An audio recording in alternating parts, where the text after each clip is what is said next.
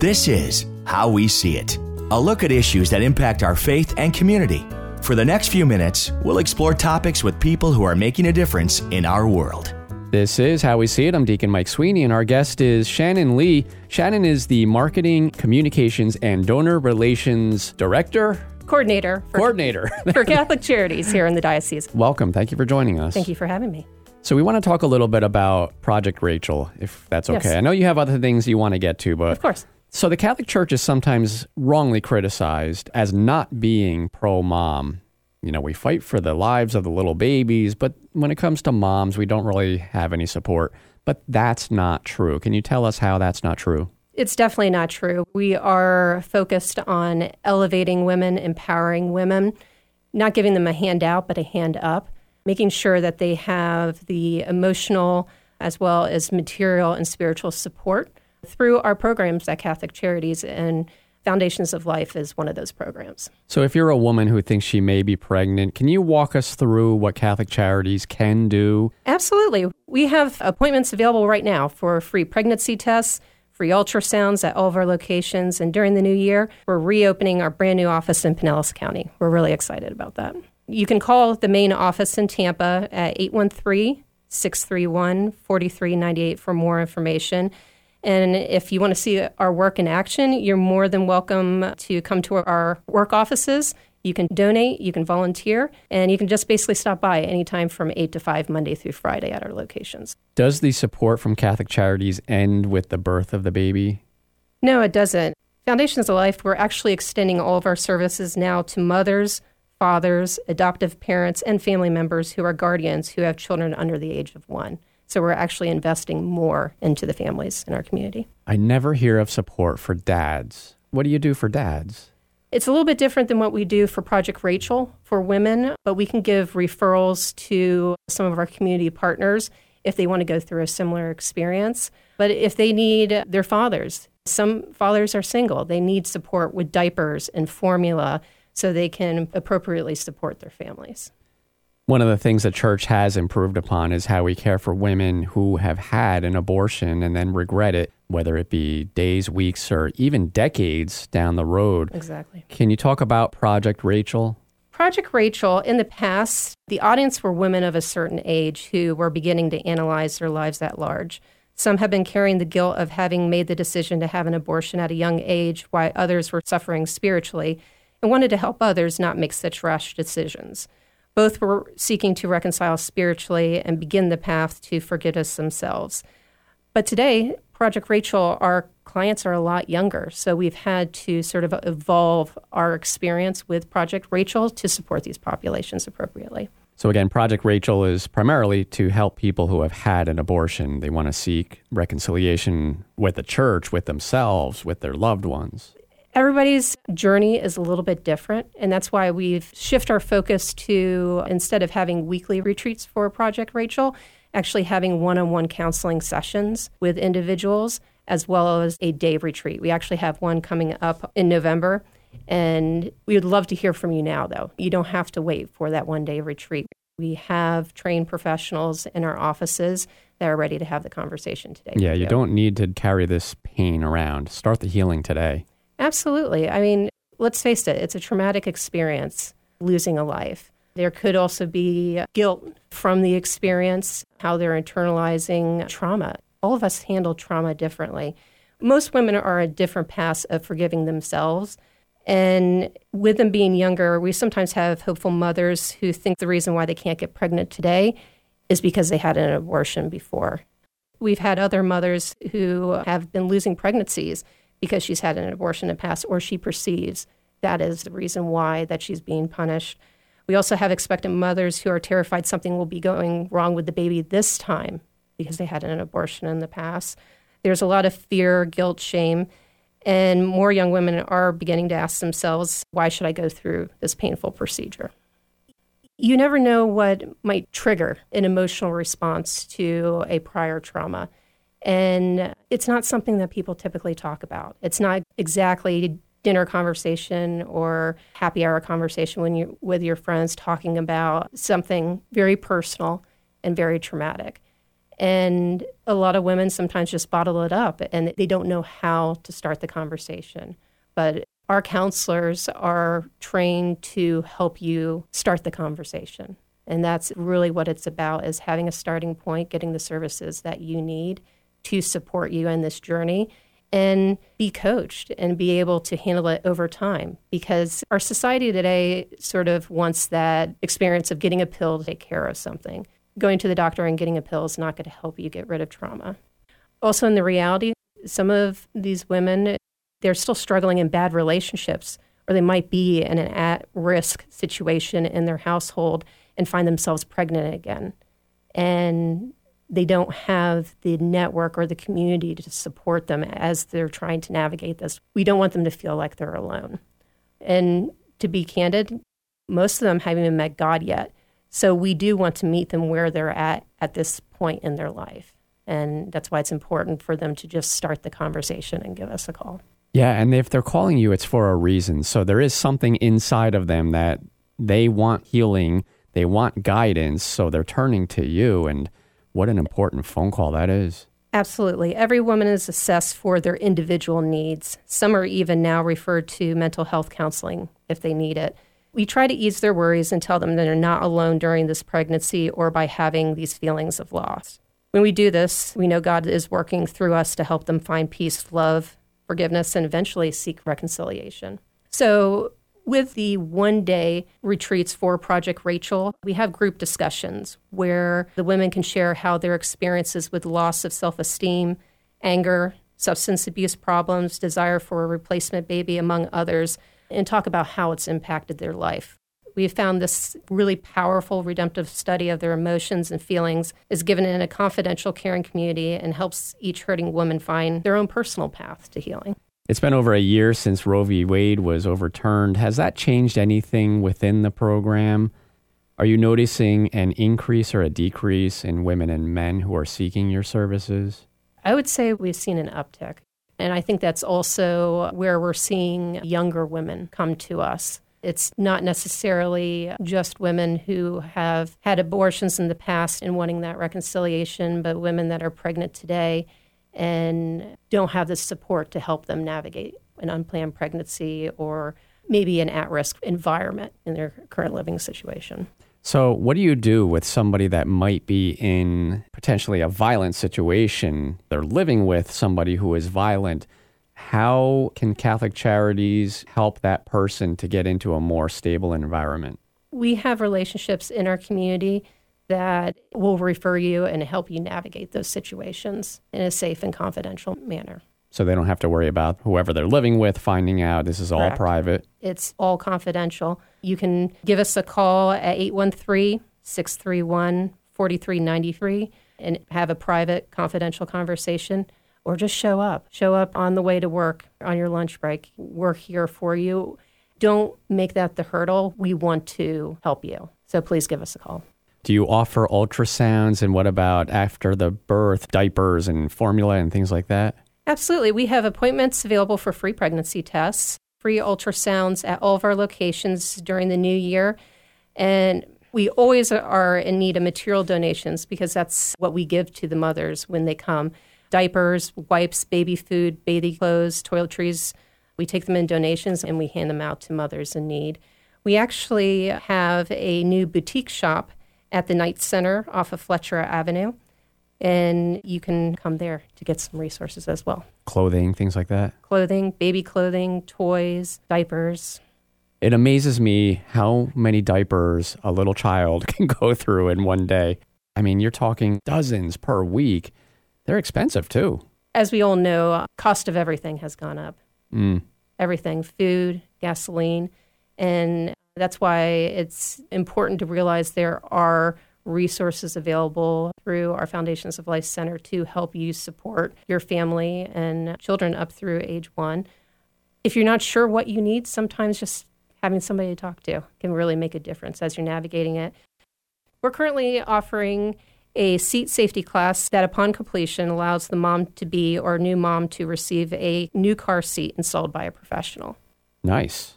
I don't know if you remember your first time trying to install a car seat. Oh, you have to be an engineer. Yes. and it always changes depending what vehicle that you're in. It seems endless in terms of what we can offer, and really, it's a customized solution to help you navigate this. It can be very nerve wracking to be a new parent, and if you don't have people in your immediate network or people that you know that are going through the experience, you could feel really alone. Yeah. You, you don't have to be alone. How is your office supported? The services you provide, maybe they're free for the clients, but when you're talking personnel and items and car seat instruction and everything else, nothing is free, as you were mentioning. So, does the diocese support your office, Catholic Charities? The people in the diocese support our programs and Catholic Charities. We have donations from the public. We do get funding from the diocese for different workshops and needs. Why I'd encourage people to come to the office if you need to pick me up in your week and you just sit in one of our program offices when I've sat in the Foundations of Life office and just worked there from the day. Seeing the amount of people that come in that aren't staff and just donating things, just dropping them off and sometimes people are like, all I could afford is one bag of diapers. When you start adding it up for the millions of people that live in the Tampa Bay area, if people just donated one item towards a family in need, diapers, formula, gently used baby clothing, it could be new, but gently used is appropriate as well. It helps that family so they don't have to worry about that expense that they might not be able to cover on their own. So your title is Catholic Charities. So clearly you have to be Catholic, right, in order to enjoy these services? There seems to be that perception out there. Yeah. It sort of surprised me, but what I have found through Catholic Charities, and then also being a staff member, not all of our staff are Catholic. But that's appropriate. Our staff reflects the population we serve. You don't have to be Catholic to be our services. You don't have to be Catholic to work for Catholic Charities. We are a nonprofit. We have many programs that support the population that we want to. Personally, I do it because I'm Catholic, but there's still the same values in our community. And that's what's really exciting when you see people that aren't Catholic and they're just like, you don't mind if I show up and volunteer. You don't mind if I donate. And I'm like, no, that's great. Please do. Please do. yeah. And same if you are in need of services, it doesn't matter if you're Catholic or not. Correct. Just come in, get the help. That's why you're there. Absolutely.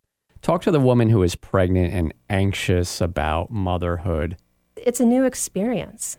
You have a life growing in you. And at Foundations of Life, we're here to help you every step of the way. If you need referrals to medical appointments, again, we do offer free pregnancy tests and free ultrasounds at all of our locations. We're here with you every step of the way. And it doesn't end just when you give birth, it's through that first year in navigating it because we know you're probably not going to get a lot of sleep once the baby comes, but we're here to help you as there's going to be ups and downs, and we're a resource for you as you're going through that journey. How about the woman who is considering an abortion? What do you say to her? Give us a call. Let's have a conversation and understand that there's options available to you. There are choices. I think I mentioned earlier that we're here to empower women women are told a lot of things from families to their friends and even their coworkers and bosses. I mean, I used to be in corporate America for over 18 years. And when I had a miscarriage multiple times, actually, I had multiple miscarriages. One of my coworkers knew I was going through the experience, and her response to me was, Well, maybe you shouldn't be getting pregnant. Mm. And that always, but that one statement it made me more passionate to reach out to people that have an unplanned pregnancy and don't want to do because they might not realize what the options are. They might be uh, making a decision because they can't financially support a child, and that scares them. They could be in an abusive relationship and they feel like this is the only way they can control a very challenging situation. But we're here to be a resource for you and to help you navigate what is available to you and how we can support you the right way it's individual support for our women. And no matter how serious the situation is that you find yourself in, there is help available. Yes. That can really make that mountain a lot less steep than it looks. Absolutely. It always feels overwhelming when you feel like you're just treading water in your life. And it can feel scary if you're treading water to raise a hand up because you might feel like you're losing control, but we're there to grab your hand and to pull you up. So, talk to one more group. What if you are a woman who is suffering because she had an abortion? What do you say to her? Give us a call. Let's start the conversation. We have trained professionals at the Foundation of Life to help you talk through your emotions. And again, that's why the one on one coaching is so important because it's individualized to your needs. I think a lot of people think like we are going to, and I say we because I've had people approach me over the years who have had an abortion, and I never get angry with them. I never judge them. That's not what people who are going through this should expect. Judgment free zone. yeah, it really is. It, it really is because we realize in order to heal, you have to have a conversation. You need to understand what trauma you're going through, the feelings of guilt, the feelings of self loathing. People feel different things in response to loss. I mean, loss is a very unique experience today. We have a very diverse population, and we've evolved our programs to support the evolving needs of people in our community. So you mentioned before that there are group sessions available. Can you give us the date of the next one that's coming up and where it is? Yes, absolutely. Our next group date is November 18th from 9 a.m. to 4 p.m. with an hour lunch. It's free of cost at the Bethany Center. Up in Lutz. Yes, up in Lutz. Very good. Call us to sign up and directions, and we'll get you there. You have to make a reservation. Yes, you have to make a reservation, but one, we want to make sure we can feed you. That's important for a day long retreat. In reality, we want to start the conversation. Don't wait till November 18th. Reach out, give us a call, and have your initial session with one of our counselors. Okay, you don't need to suffer. If you've been dragging this around for weeks, months, or decades, you don't need to suffer with this. Come receive healing. Absolutely. How can someone learn more about your office and the services you provide? You can give us a call at 813 631 4393. I also wanted to add that the Knights Women's Center, our location that's next to the abortion clinic on Fletcher, is now open from 9 to 4 p.m. Monday through Friday and is now a full service location with a baby boutique in it. So Nice. that's where you can get your supplies for diapers, formula, baby food, baby clothes, toiletries. And for our donors listening, you could also drop off donations at those locations. Awesome work. Our guest today has been Shannon Leigh. She is the Marketing Communications and Donor Relations Coordinator for Catholic Charities here in the Diocese of St. Petersburg. And this is How We See It. You're listening to How We See It, a look at issues and ministries that are having an impact in our community and world. If you missed any of today's program, you'll find a copy on Spirit FM's SoundCloud page. There's a link to it at myspiritfm.com. Now, back to our program. During the month of October, we'll share with you interviews that we had at the priestly convocation at Bethany Center. First up is our interview with Bishop Andrew Cozzens from the Diocese of Crookston. Bishop Cozzens is the chairman of the Bishop's Advisory Group for the National Eucharistic Revival. Bishop, you're the U.S. chair for evangelization. The National Eucharistic Revival is happening. How were you named the chair, and when did this whole process begin? Yeah, that's a great question. So I was elected chair of the Committee on Evangelization and Catechesis by the bishops of the uh, U.S. Conference. The whole idea for the Eucharistic Revival actually came from Bishop Barron. So Bishop Robert Barron was the chair of the committee right before I was. And he was the one who really raised the concern about Eucharistic belief in the United States in the fall of 2019. And we were having meetings on the possibility of some kind of national Eucharistic renewal initiative in January and February of 2020. Now, no one remembers that because that was right before March of 2020 when COVID hit the country. So we were going to bring this initiative, Bishop Barron was going to bring it to the U.S. bishops in June of 2020, but that meeting never happened. The first time we were able to gather, which was a virtual meeting, was in November of 2020, and that's the moment when I became chair. And so the bishops, I think, really saw that this initiative coming out before COVID was even more necessary after COVID. And so there was a lot of enthusiasm for the idea, and I was tasked with building that initiative beginning in 2021. Part of the problem that you're facing is possibly up to 80% of Catholics don't believe in the real presence. Now, I've seen some polling numbers. Maybe that's not accurate, but the bottom line is too many Catholics don't believe. Yeah, it's both that Catholics and their belief, and even more importantly, Catholics and their practice, right? The most recent study, which you just referred to, does seem to say that on an intellectual level, a higher percentage of Catholics accept the Church's teaching.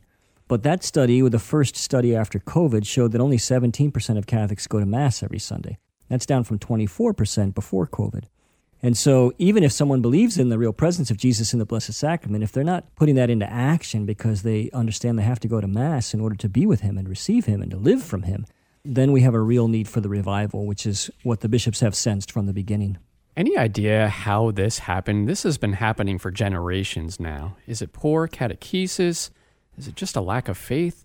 It's a really good question. It's a multifaceted issue, this whole problem. So some of it, I think, could be chalked up to sometimes poor catechesis, people not handing on the faith in the right way. You know, a lot of it is the problem just of secularism in our society and really these kind of modern beliefs that the visible world is all there is. If you can't see it, then you can't prove it, then you can't believe it. And that's never been a reasonable position, but it is the position of a lot of people in our society. And so that secularism has, I think, dramatically affected, especially our young people in the way that they view the church and especially the sacraments of the church, which require you to kind of believe in a transcendent reality.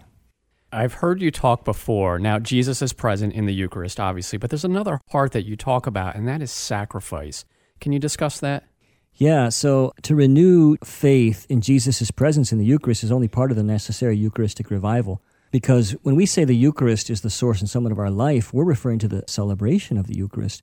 That's the Mass, right? And that celebration of the Eucharist is meant to be the very heart of our life and to teach us how to live. And if one really begins to learn the lessons of the Eucharist, then one learns that life is meant to be given away, right? The Second Vatican Council said this so clearly. They said, Man only finds himself when he makes a gift of himself. St. John Paul II talked about this as the freedom of the gift, right? And the law of the gift that's in our human hearts. And that's what the Eucharist wants to teach us. What does Jesus do in the Eucharist? He makes a gift of himself, first to the Father, and then to us, right? And so we're meant to learn from the celebration of the Eucharist that our own lives are meant to be a gift to the Father. And this is part of what it means to live our baptismal priesthood. That all of us, by virtue of our baptism, are called to make our lives a living sacrifice. And the beauty of that teaching is when you understand it, it has the power to transform the sufferings and difficulties of your life into a gift. Because we can start to see, okay, this isn't just empty, the struggles I have to go through. These have power, and if I unite them to Christ's suffering through the Mass, they can be part of Christ's redemption of the world, which is what St. Paul says when he says, In my own flesh I make up what is lacking in the sufferings of Christ for the sake of his body, that is the church. I'm actually thinking about a loved one who recently, well, not so recently, but two times tasted blood when receiving the Eucharist. Once was on Good Friday, and then once was on a particularly dark time that she was going mm. through. Mm-hmm. And that's not a mistake. Mm-hmm. Yeah, you know, the Lord works in very mysterious ways. And I've had people say that to me before that sometimes when they receive communion, they experience in faith a deeper reality happening. And that doesn't happen every time we receive communion. It's certainly true, though, that the Lord wants to show us how real His love for us is. And that happens mainly through our reception in faith. So, we're talking about a national Eucharistic revival. We're in year two. So, next year it culminates in Indianapolis. Can you tell us about that event? Yeah, so we say it's the high point because there is year three, the mission year, right? But the high point is really going to be the National Eucharistic Congress. From the beginning, as we began to plan this, we began to hear from people that the church in the United States needed a moment of unity around the thing that unites us, and that a revival is really a work of the Holy Spirit, and that we should all, we should invite the whole church to come together to ask God to send His Holy Spirit upon us and to revive the church in the United States. And nobody was more surprised than me when I put this to a vote of the bishops and over 90% of them voted in favor of this National Eucharistic Congress. I sense the Holy Spirit's at work here and that our bishops are calling us from all over the country, whoever is able, to gather in Indianapolis and to be a part of these moments in the life of the church where we're going to celebrate Christ's gift in the Eucharist. And we're going to, of course, receive excellent catechesis. But really, the inspiration is the body of Christ gathering. Thousands, right? We hope to have 80,000 people there gathered to celebrate and hold up the gift of Jesus in the Eucharist. And of course, the goal of that is the missionary year, which is the final year, of the revival. And that is that everyone who comes there will see themselves as missionaries to go back. So I'd encourage your priests who are listening, others who are listening, who are the leaders in your parish who are ready to be set on fire with mission? Bring them to the National Eucharistic Congress. They're going to experience an unparalleled moment in the life of the church that's going to affect all of us as a country, I think, for years to come. This Eucharistic revival is something that has to happen in every heart. And I'd encourage everyone listening to this to ask themselves how can I grow in my relationship with Christ in the Eucharist? How can I do an extra time of adoration during the week, or attend daily Mass more, or study more, and most especially share my love for Jesus in the Eucharist? And I hope to see you all in Indianapolis. A lot of people don't know this, but we used to do National Eucharistic Congresses about every three to five years. We had the first large event was 1926, the International Eucharistic Congress in Chicago. And that was a huge event. Almost a million people showed up. But then after that, we had a National Eucharistic Congress in Omaha in 1930, about 40,000 people. Then they went to Cincinnati in 1935, and there was almost small 60,000 people. And then New Orleans in 1938, and there was 80,000 people. And then St. Paul, Minnesota in 1941, again, 80,000 people showed up. St. Paul, where I'm from, they remember this procession from the cathedral to the state fairgrounds, three miles in the rain with the Blessed Sacrament. Everybody did it, all 80,000 people, right? World War II ended that and we haven't had a National Eucharistic Congress since then. So we hope to revive this great tradition. So you think that this could happen more often than the last one was what 40 years ago? Yeah, the last one was 1941, so over almost 80 years ago. but we did have an International Eucharistic Congress in 1976 in Philadelphia. But yeah, we hope that the 10th is not going to be the last. We look forward to the 11th and the 12th. But we got to get through this one first. true, true. Can you give us a sneak peek? We have just a couple minutes left here. Can you give us a sneak peek of what you'll be presenting to the priests of the Diocese of St. Petersburg?